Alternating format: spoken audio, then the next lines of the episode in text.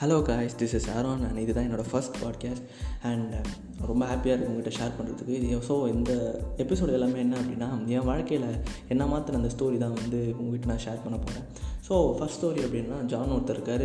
ஜானுக்கு வந்து ட்ராவல் பண்ண ரொம்ப நாள் ஆசை. ஸோ ஜான் என்ன பண்ணுறாருன்னா ஒரு கப்பலில் ஏறிட்டு ட்ராவல் பண்ணலாம் அப்படின்னு சொல்லிட்டு போகிறாரு போகும்போது என்ன ஆகுதுன்னா பெரிய வந்து சூறாவளி வருது சைக்ளோன் வருது. வந்து அடித்து கப்பலில் வந்து ஃபுல்லாக தூள் தூள் நொறுக்கிடுது. ஸோ ஜான் அந்த சூறாவளி என்ன பண்ணுன்னா தூக்கிட்டு போயிட்டு ஏதோ ஒரு ஐலாண்டில் என்ன ஐலாண்டுன்னு தெரியாது. ஸோ அந்த ஐலாண்டில் போய் சேர்க்குறாரு. ஸோ ஜான் சுற்றி சுற்றி பார்க்குறாரு எதுவுமே கிடையாது. ஐலாண்டு ஃபுல்லாக ஒரு மனுஷன் கூட இல்லை. ஸோ ஜான் மட்டும் தான் தனியாக இருக்கான்னு அவர் தெரியுது. ஸோ ஜான் என்ன பண்ணுறாரு அப்படின்னா ஒரு வீடு கட்டுவோம். அந்த வீடு கட்டி இங்கே இருப்போம். வந்து எஸ்கேப் ஆகிறதுக்கு அப்படின்னு நினைக்கிறாரு. ஸோ கஷ்டப்பட்டு அந்த வீடு கட்டுறாரு. ஆறு மணி நேரம் ஆகுது அந்த வீடு கட்டுறது. மரத்தெல்லாம் வெட்டி கஷ்டப்பட்டு கட்டுறாரு. கட்டி முடிச்சுட்டு சரி மீன் பிடிக்கலான்னு சொல்லிட்டு மீன் பிடிக்க போகிறாரு ஏன்னா பசங்க இல்லை.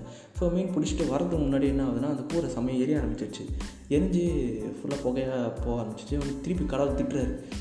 ஏன் இப்படி பண்ணுறீங்க கடவுளே? நான் இவ்வளோ கஷ்டப்பட்டு பண்ணேன் அதையும் பண்ணிட்டீங்க. நான் ட்ராவல் பண்ணணும்னு ஆசைப்பட்டேன். அதையும் கெடுத்துட்டீங்க அப்படின்னு சொல்லிட்டு சொல்லிட்டு திரும்புறதுக்குள்ளே என்னன்னா ஒரு கப்பல் வருது ஐலண்டை நோக்கி.